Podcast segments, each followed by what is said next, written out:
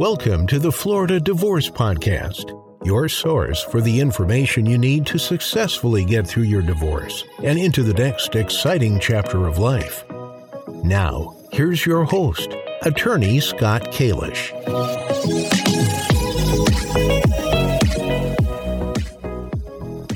Hey, everybody, this is attorney Scott Kalish. I'm a divorce and family law attorney here in South Florida. Today, I have Jason uh, Spillman on, forensic accountant. How's it going, Jason? Good, Scott. Thanks to have me back on the podcast. Yeah, no, for sure. Today, we're going to talk about stocks and how they play a role in um, a Florida divorce. So let's just jump right into it. Tell me about equity compensation. How is that handled in divorce from a forensic accountant perspective? So I think there's two main things that you see a lot of times nowadays. I think a lot of big companies are doing it as well as smaller companies. They're trying to incentivize their employees with equity compensation, which includes stock options and what they call restricted stock units, or they refer to them as RSUs. A stock option is sometimes, you know, let's say you have, you're doing a divorce of someone that works at Home Depot and they're an executive at Home Depot. Part of their compensation will be maybe they'll grant you 10,000 options in, in Home Depot or a certain number of restricted stock. And it's a way for them to incentivize people to make the company profitable, make the stock do well. It's kind of, uh, it's an incentive type of compensation. So when people get divorced, obviously the assets are in play and the income is in play. So these type of awards become sometimes controversial because they're a little complicated to decipher but an option, it will give you the right to purchase stock. You don't have to purchase the stock, but let's say Home Depot is, is trading at $100 and you have an option for $50, which is what they call the strike price. You can buy that stock in Home Depot for $50 and it's mm-hmm. instantly worth $100, right? So there's value to you of $50. Let's say Home Depot is trading at $30 and the strike price or the exercise price of the option is $50, you can't exercise that stock and make any money because the strike price is higher than than the current market price. Obviously, in a perfect world, the employees would like to get options in the company and then the value of the company goes up. So someone that receives options is incentivized to make the company as valuable as possible so their options will be valuable. Options typically have an expiration date. So you'll get granted an option in Home Depot, let's say for $50 and mm-hmm. you have a number of years to exercise it at any time you could exercise it. What's different about options is you get taxed only when you exercise the option. Um, gotcha. So like, let's say Home Depot's worth $100 and you mm-hmm. have an, a strike price of 50. You don't have to go buy the stock for 50. It's kind of a one transaction type of deal. So you don't get taxed until you exercise it. On the other hand, there's what they call restricted stock units, and those are normal shares in the company, but they also vest over time typically because they want to incentivize you to stay with the company and they want to incentivize you to make the company more valuable. But those, when they vest, they become freely tradable shares. So I would have shares in Home Depot and you get taxed mm-hmm. when they vest because then you receive a portion of a share in the company. But as you can imagine, with all this vesting and tax issues, a lot of times we come in as forensic accountants to try to sort it all out for equitable distribution purposes, but also in terms of determining someone's income for alimony and child support. And you just did a case that involved these issues, right? Yes. So I actually have had multiple cases recently involving these issues. And the okay. big issue is what they call a coverture analysis. So uh-huh. let's say you file for divorce and the next day you receive options, you receive a hundred options in Home Depot and they vest over four years evenly, right? So 0% mm-hmm. of those options will be marital options. Mm-hmm. But let's say two years ago, you received a four year vest in a 100 mm-hmm. options in Home Depot. What we mm-hmm. would do is we would calculate the fraction because I guess the, the legal concept is the marital labor and where that went, right? So like, yeah, let's say you got them two years ago and you filed for divorce right halfway through when those options were vesting, you know, mm-hmm. a portion of those would be marital options and a portion of those options would be non-marital options. Starting So- with the date of filing of the divorce case. And that's sort Exactly, of our, our, exactly. our boundary between the Exactly. two, So non-marital the- and marital. Yeah. So the filing of the divorce action creates a boundary. As you can imagine, there's all types of schedules. Sometimes they'll vest a thousand up front and then a hundred every month. So you need to Mhm. figure out what they call each tranche to figure out what's the right percentage of marital versus non-marital. And that could be very complicated because of all the vesting schedules and things of that nature. And restricted stock are very similar where we'll have to do what we call a coverture fraction. Question for you. This is more of like a practical question. And in your experience with in, the, in these cases recently with these issues, did you have to uncover the existence of, of these stock options or the RSUs, or did they were they just freely sort of disclosed? So my question is that where can someone sort of look to to just confirm whether or not these exist? Right? Is this like discovery you're propounding to the employer, or is this something that you can see on a pay stub? If you came across this, like where are, are you seeing like objective evidence of their existence?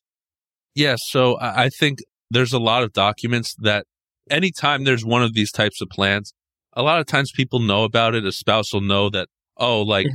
you know what I mm-hmm. mean? Like, I'm sure when you worked at a job, your spouse knew your base salary and, and mm-hmm. bonus and things like that.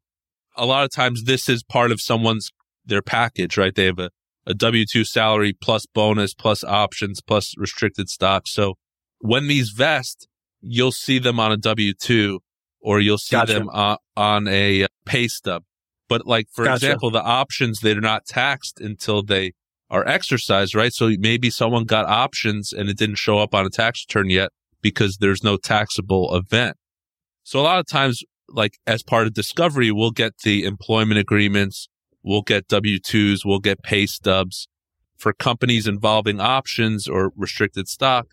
We'll also try to get the stock plans, those types Mhm. of documents. Cause I think the big issue in these types of matters is are these awards being issued for past service or to incentivize future service, right? Because let's say I get those yeah? stock options granted to me the day after I file. If that was a Mhm. reward for previous, you know, let's say I crushed it the past two years at my job and that was for Yeah. those past two years when I was married, that would be considered a marital, you know, even though it was received a day after filing, those could be a hundred percent marital. And I want to make sure everyone understands the reason for that. And that's because the work that was done to earn that benefit was during the marriage, as opposed to work not being done or work not being started yet. Right. So if, if the work starts during the, the case while or after the date of filing, then that would be considered non-marital under Florida law. Yeah, and there's also ways that you could look in the public domain, right? Because let's say you look at, let's say you know your spouse works at Home Depot Corporation. Sure. Home Depot Corporation's a public company. You could go look up and see what's going on with their options. Maybe your spouse may not be high enough, high up enough where they disclose that in the financials, but you may be able to get a sense that like there's some type This is, of this is a possibility and we can like propound some discovery to Home Depot asking for any stock options or RSUs, you know, that were offered to this individual. Yeah. I mean, it's a great point, right? That I think is overlooked sometimes. And privately held companies have these also, which it's easier when you're dealing with a bigger company because you could tell what the market price of the stock is. You know, another issue with actually dividing these is a lot of times you're dividing an asset that's kind of a contingent asset, right? Because let's say I've gotten a hundred units in Home Depot that vest over four years. Two years from now, I may not be working at Home Depot. I could get laid off. I could go change jobs. Home Depot could get bought by another company and become, you know, Lowe's and Home Depot could merge and become a different company. So there's a lot of considerations that you need to take when valuing these because if you work at this company and you're not sure that you're going to work there, do you really want to pay out your spouse for value that you may not get if you end up leaving your company? So a lot of times these types of assets, they're held and plus you can't necessarily, there may be transfer restrictions, right? I can't transfer my options in Home Depot to Scott Kalish because he Mhm. doesn't work there, or I can't transfer them to my spouse because they don't work there. So Yeah. a lot of times when these end up getting settled, one spouse will hold them in const- what they call constructive trust on behalf of the other spouse.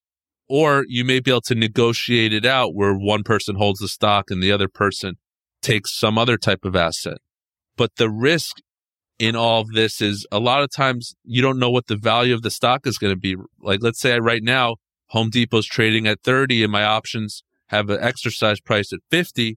I don't know. Maybe after the divorce, Home Depot shoots up to 100. So, like, Yeah. there's some issues there as it relates to how do we actually divide these Yeah. and what are we dividing and how we negotiate and what all these things are really actually worth. It also gets tricky when you're dealing with restricted stock because you're also dividing a brokerage account. And a lot of times these restricted stock, they vest into a brokerage account. So a, a lot of what we do as forensic accountants is we're like tracing and making sure we're dealing apples to apples in terms of taxes, right? Because one dollar of cash is not worth one dollar of securities that may be subject to tax. Um, Sure. and also just tracing and making sure we don't double count the division of a brokerage account and or double count the value of uh, an equity award. Sure. With your recent experience, were these companies publicly traded or were they private companies or both?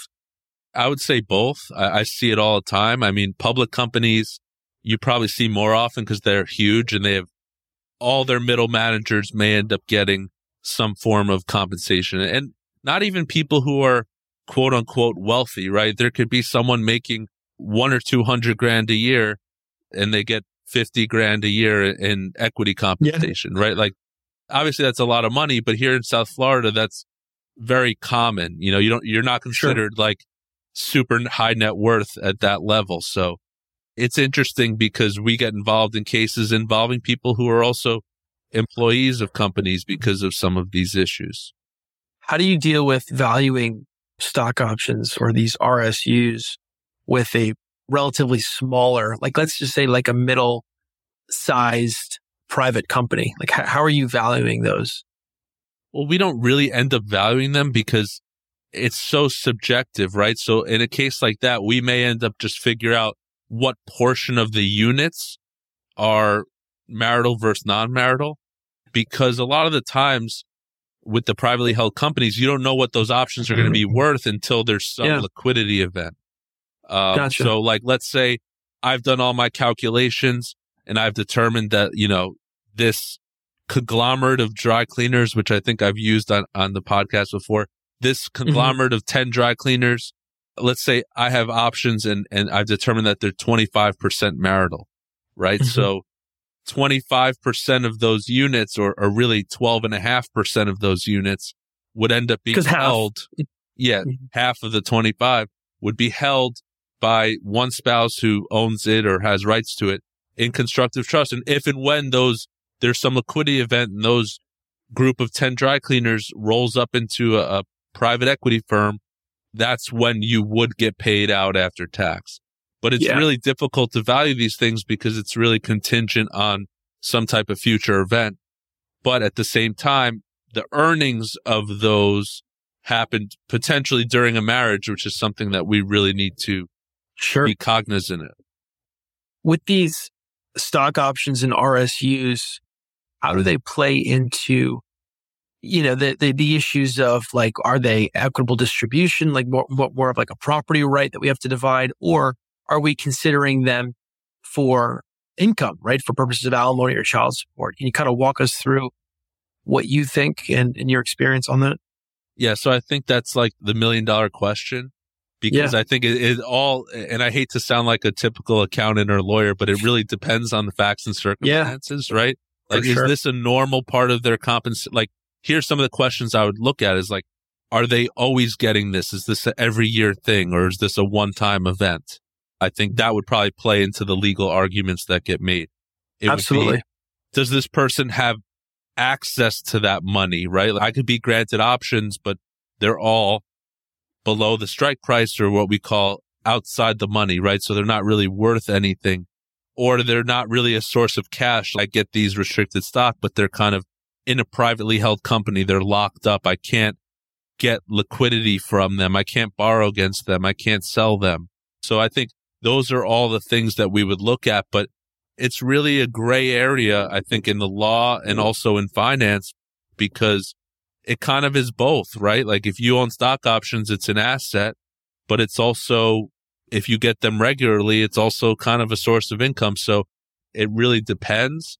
And, and these are like some of the debates that we have between forensic accountants and mediators and on different sides of the case for sure. Yeah. Just because of the facts and circumstances. And these are the things that we discuss, whether it should be included in alimony calculations or not. But you just have to be really careful that you don't double count because the same thing that you're saying is non-marital or is a marital asset. You want to also make sure that you're not also including that specific award in the person's income. It really, these things sometimes they appear easy at the surface, like, oh, it's just 50% marital. But then there's all these little tax issues. And when you actually have your equitable distribution chart and it comes to splitting these assets, there's all these yeah. very little small things that you need to be careful with. For sure. No, I think that's a great point. And lastly, I guess to, to leave the audience with this part, the tax aspect. I mean, how would you sort of characterize or, or frame that, that part of, of, having this in a case? Yes. Yeah, so the tax aspect is important because it's, especially if you're dealing with like a long drawn out divorce, like mm-hmm. where the taxes paid on marital units with marital funds or were they paid with non-marital funds? Like sometimes things could get very thorny when it comes to taxes. Are we dividing the current brokerage account, which includes options that invested that are also non-marital? So should I be getting a credit for taxes? I mean, the tax issues, depending on the timing of the date of marriage, the timing of the date of filing, the time of when you actually divide these things during a mm-hmm. mediation mm-hmm. or a trial mm-hmm. date. I mean, all those things, whether you're filing jointly or continue to file jointly or file separately, it's always, unfortunately, the facts and circumstances always change the nature of these cases. But I think any asset, you need to just be very careful that you're comparing assets on apples to apples basis because yeah. you don't want to take an asset that's subject to tax in right in your column for of equitable distribution yeah. versus someone who gets an asset free and clear. That's not so. subject. Yeah, you're absolutely right. No, it's it's something to be cognizant of and, and to keep um, in mind, right? The tax aspect and um, what money may have went to pay those taxes. So I, I mean, it's definitely something that that has to be uh, addressed and you know looked out for because it could be a significant amount of money. Uh, well, I really appreciate you coming on the podcast again to talk about this uh, nuanced sort of issue. Um, and, and, uh, you know, obviously you'll, uh, definitely be back again. Thanks. Uh, Absolutely. Thank you for having me on, Scott. On. It's always a pleasure. Of course. Take care. Thanks for listening to the Florida Divorce Podcast. To learn the 10 secrets behind every successful divorce, visit floridadivorcepodcast.com. If you'd like Scott's help in your divorce case, go to kjlawfla.com.